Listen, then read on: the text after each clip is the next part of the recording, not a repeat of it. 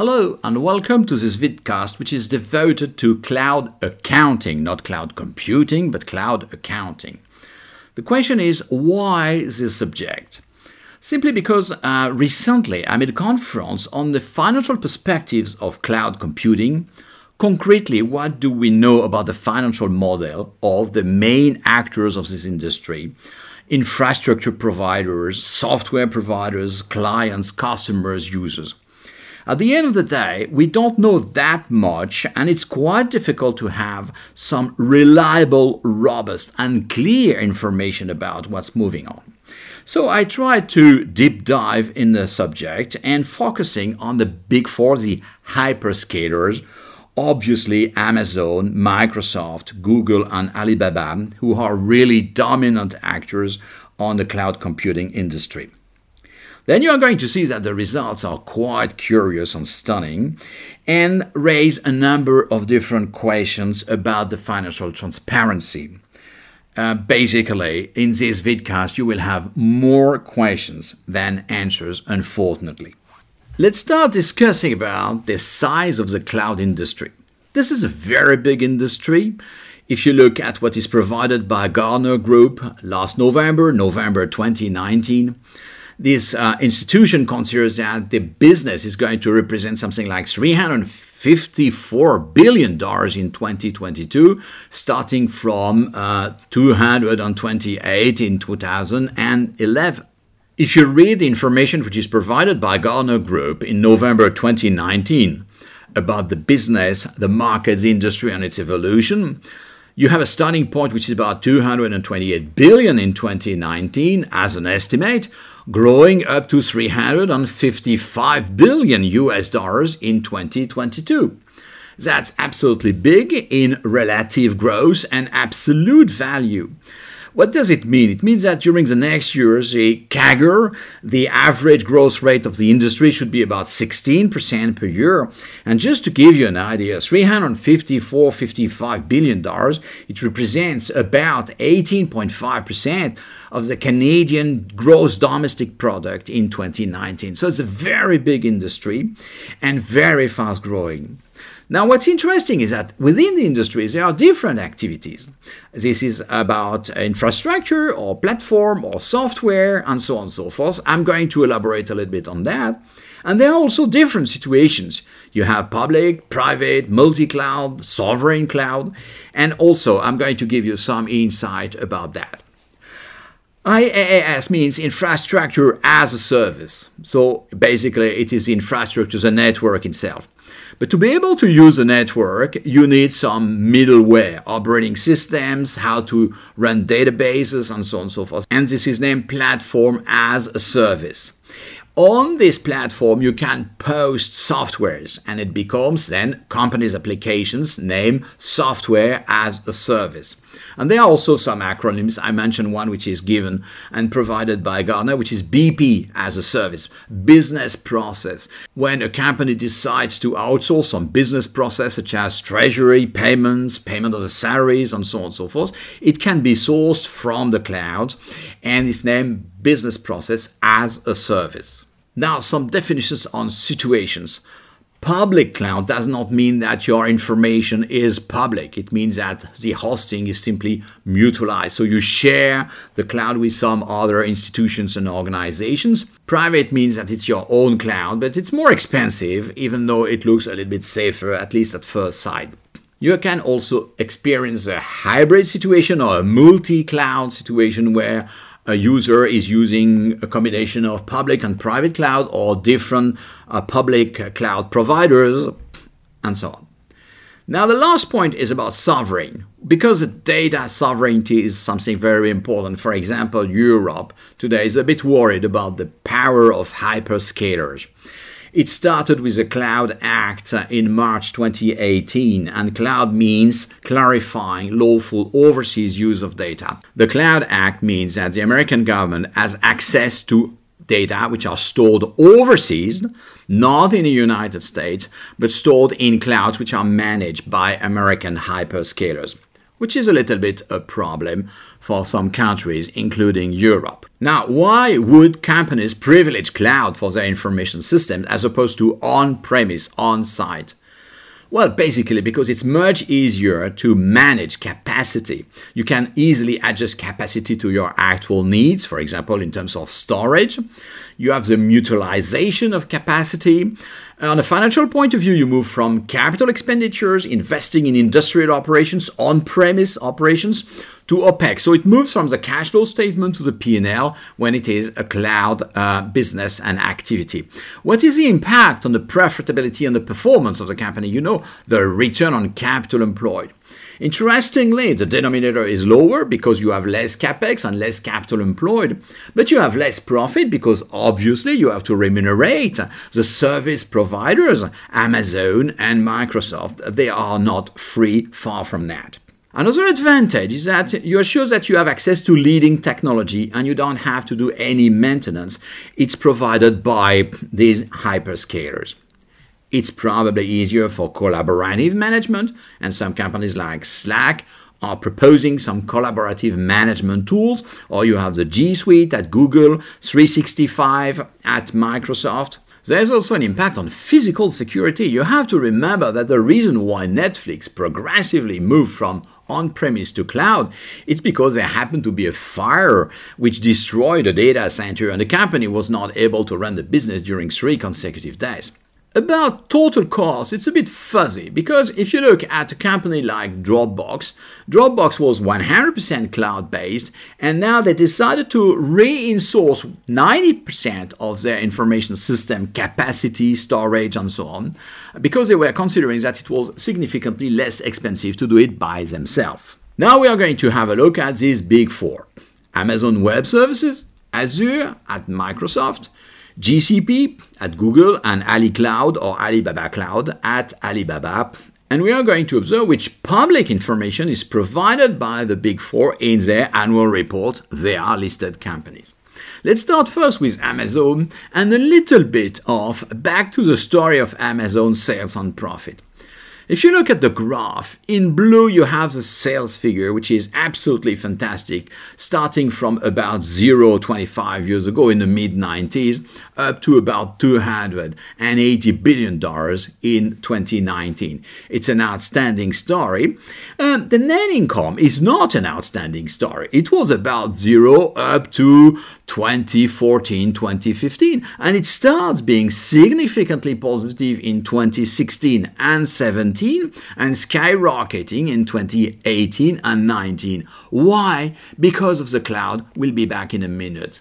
But before we get to the cloud, let's have a look at the retained earnings. You remember the shareholders' equity, you have capital and additional paid in capital, and you have the accumulated profit, which is named retained earnings. Of course, retained earnings means accumulated earnings for Amazon because Amazon never distributed a dollar of dividend. But you understand that it started from zero, it went very negative because the company was generating losses, and you start breaking even in 2009. So the accumulated profit is about zero in 2009, about 15 years after this company started its operations in a significant way. Then it's plateauing and then it starts skyrocketing again in 2018 and 19. This is a consequence of Amazon Web Services. On the graph, you have the figures from 2013 to 2019. No information before 2013 because Amazon Web Services was inside the segment which is North America. Now we have separate figures from 2013. The sales figure is up, that's normal. Sales are up everywhere at Amazon. But what is very important to observe is that the operating income is a significant contribution to the profitability of the company. Now, if you look at uh, sales of Amazon Web Services as a percentage to total, you understand that it's not big. Of course, it's growing, but it's not big in 2019. The big chunk of business is North America with 60%, 28% for international, and 12% only for Amazon Web Services. But the contribution of the operating profit is a completely different story. Now you understand that Amazon Web Services was generating an operating profit which was more than North America starting in 2014. But if you look at the last years, definitely international makes losses they reduce the losses, but it's still losses. North America generates about 7 billion, but Amazon Web Services generates about 9 billion. So the main contributor of the operating income at Amazon is definitely the cloud business. Then, which kind of accounting information is published by Amazon in its annual report, audited public information? They publish P&L information. The sales, the operating income, this is what we observe then depreciation and amortization. From 2014 to 2016, we even had some P&L information about the stock-based compensation, so the remuneration of your employees through stocks and stock options. They also provide, and you'll see later that it's a very important point, balance sheet data. The total of the segment assets, total balance sheet, but something very important for capital intensive stuff, which is property, plant, and equipment, so all your tangible assets. They give some information about the goodwill. You remember that goodwill is about organic versus external growth. And we even have a very important information which is cash flow statement based, which is capital expenditures. So you're incrementing your property, plant, and equipment with capital expenditures, how much does the company invest each and every year. This is a fundamental information. Then you can calculate, of course, a return on sales, but you can calculate also a kind of return on asset. You can understand if the EBITDA pays or does not pay the capital expenditures. You can confront capital expenditures and depreciation depreciation and amortization to identify if the company is accelerating its investment or plateauing its investment. You can deduct from this information plenty of very, very relevant information. Microsoft you remember that Microsoft is a big competitor of Amazon as far as cloud is concerned. You maybe remember that in October 2019, Microsoft proudly announced that they were the winner against Amazon for $10 billion of uh, services provided to the DoD, the Department of Defense in the United States, Project Code JEDI. Of course, Microsoft is very well known in the cloud industry for Azure, which is a service, a cloud service. But the company also acquired in October 2018 GitHub for $7.5 billion paid in stocks, and GitHub is providing additional services. So Azure is part of the cloud activity, not all of it. Now, what about the sales figure for Microsoft? Um, Total sales for 2019 is about $125 billion, which is, of course, very big. The operating income earnings before interest and taxes account for 43 billion. So it's an outstanding return on sales. And there is a segment which is named Intelligent Cloud. Good news, it's not stupid cloud. And the sales and revenues for this segment are about 39 billion also very profitable because the operating income is 14 billion 30% plus in terms of operating income as percentage to sales. And both sales and ebit are growing. The growth in sales is 6.8 billion and in ebit is 2.5 billion. Now the question is how much does azure represent in this story? In fact the information is not directly provided. You have a segment which is named Intelligent Cloud, and you have two sub segments. One is named Server Products and Cloud Services, and another one is named Enterprise Services. A split? No. Then you are given uh, the revenue. No precise information about uh, server product and cloud as opposed to enterprise services. But you are provided an information which is about growth. Growth in relative terms, percentage, and in absolute terms, dollars. And you know that enterprise services grew by 5%, and the total growth is 278 million. Then you can deduct from that the revenue, the sales figure generated by this sub segment, enterprise services, in 2018. As growth was 278, which was representing 5% of total sales, then you understand that sales are 5.6 billion, which is 278 divided by 5%. Good news. Now you have the revenues generated by enterprise services.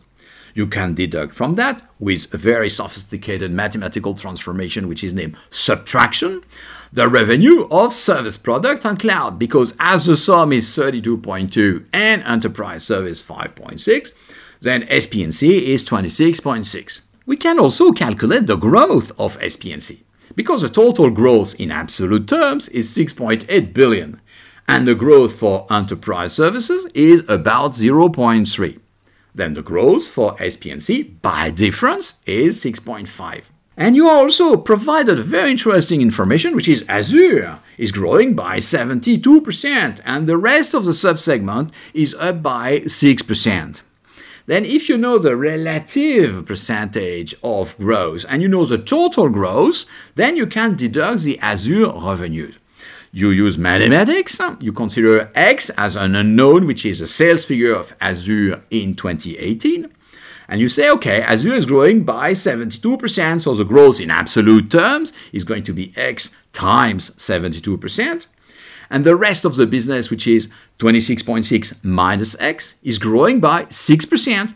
And the sum of these two figures is 6.5. Then you solve the equation, the linear equation with one unknown, and you get X, which is Azure revenues in 2018, 7.4 billion.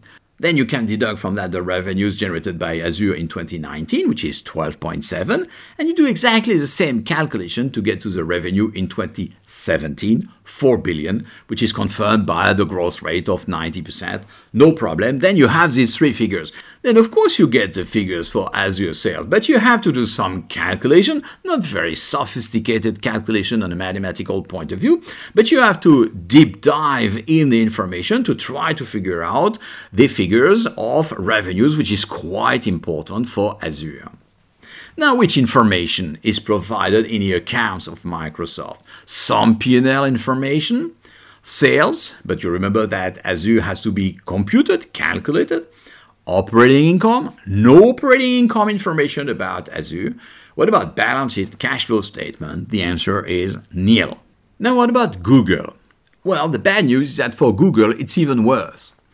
In the Alphabet 10K report 2019, you have two segments. One is Google, and the other one is named Other Bets. Google is absolutely dominant, and Other Bets is absolutely negligible.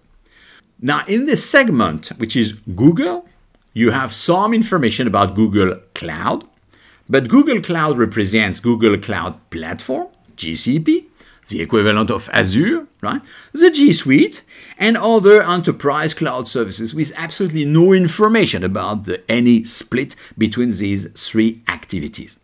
So, which information do you have? Google Cloud 4 billion, 5.8, 8.9 in 2019. It represents about 5% of the total. Absolutely no information about the content of that. We have more information for Alibaba if you read the 20F report of Alibaba, which is the annual report of this Chinese company listed in New York, you observe that the company is number three in the world and it is confirmed by Gartner Group. No problem about that, and they provide any kind of PAAS or IAAS. Now, Alibaba provides some information about its cloud activity. First, you have the revenues. In uh, uh, renminbi, you have 6.6 billion in 2016, up to 13, up to 24, up to 40 billion in 2019. So it's growing at a very, very high rate. And just as a matter of information, what does it mean in terms of US dollars? In 2019, it is about 5.6 billion US dollars. So it's a big activity. It represents a growing percentage of the total revenues of the company from 4% in 2016 to 8% today. What is also very interesting is that the company is providing some information about its profit. But the profit is a loss. The operating income, the income from operations, a kind of earnings before interest and taxes, is negative by almost 1 billion in 2019. The adjusted EBITDA is itself negative by 200 million. I'm going to go back in a minute on the adjusted EBITDA, but it means that definitely the company has not yet reached break even and far from that. Now, which kind of detailed accounting information you can get from the Alibaba annual report? P&L information, sales, revenues year after year, operating income, which you remember is strongly negative, depreciation and amortization, so that you can calculate EBITDA and you have an idea about the capital intensity of the company, and stock based compensation throughout the years. This is an important point. I'm going to get back on this point in a minute. As far as the balance sheet is concerned, you are provided the goodwill which is quite interesting because you remember that goodwill is about, again, internal versus external growth. Cash flow statement, no data, just an announcement made by Jack Ma. And Jack Ma says, well, in the next years, we are going to invest 200 billion renminbis, which represents something like 28 billion US dollars.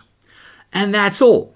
Now, when you compare the return on sales, the commercial profitability of Amazon against versus Alibaba, this is quite interesting because for Amazon, the profitability is there.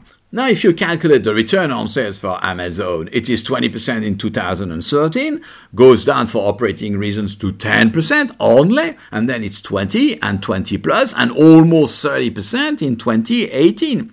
So it's very profitable at Amazon. You remember it was profitable at Microsoft, even though it was difficult to make the split between Azure and the rest of the intelligent cloud segment. But when you look at Alibaba, the EBIT is very negative, from minus 25 to minus 18, something like that.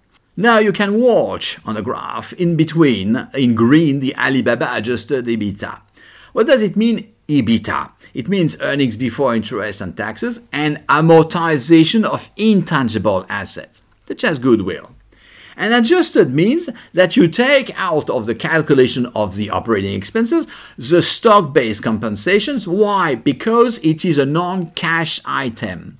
But even though you deduct uh, from the operating expenses a stock based compensation, which is quite significant at Alibaba, you're not at break even. So you're very far from Amazon. And then the question is why is it so profitable at Amazon? Why is it so profitable at Microsoft? And why it's not profitable at Alibaba?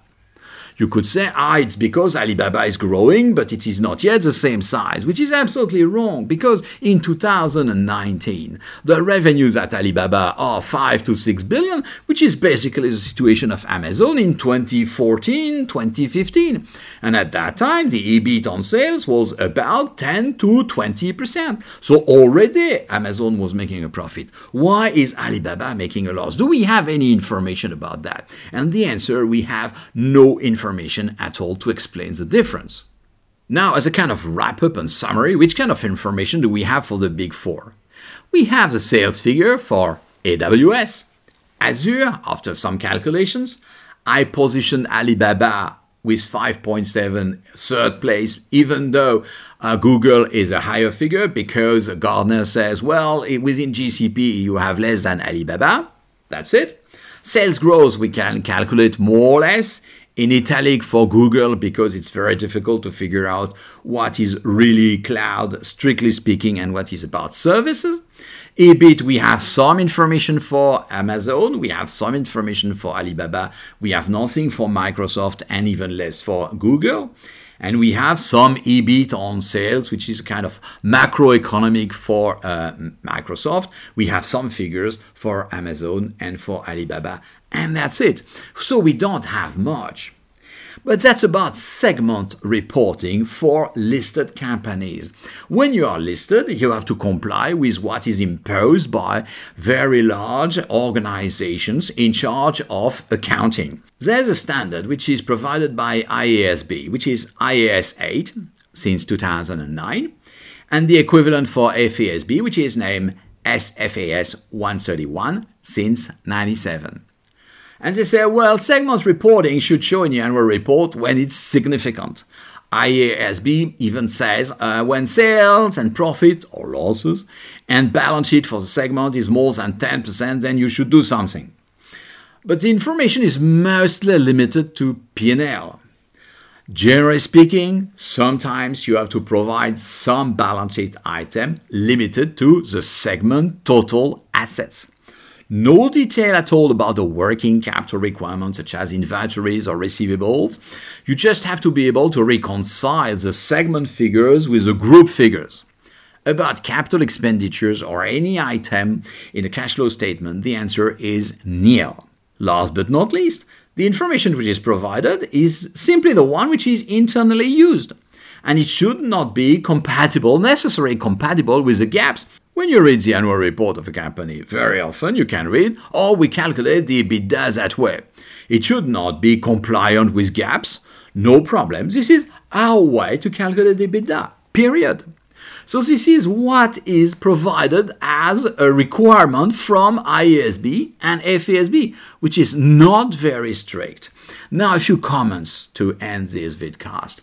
Of course, you have to provide information which should not be confidential. If you provide too much information in your annual report, then your competitors will know everything which is happening in the company, and it's going to be at the detriment of the value of the company because it's going to be at the detriment of its competitive sustainability. So you should not go too far, obviously. But of course, also, you have some information asymmetry in the market, which basically means that the company knows much more about what is happening in the company than the investors, the financial analysts, or any stakeholder outside the company. Then, in order to reduce a little bit this information asymmetry, there should be some information you have some information inside the annual report, which is extremely limited, as I try to demonstrate. You have access to some outside information, which is provided by very serious and professional institutions, such as Gartner Group, Forresters, and some others. But you know what? A perfect market, which is something we should aim at, is a market in which information is available and free. And when you want to have access to information from Gartner and Forrester, you don't have information, you have estimates, and these estimates are far from being free.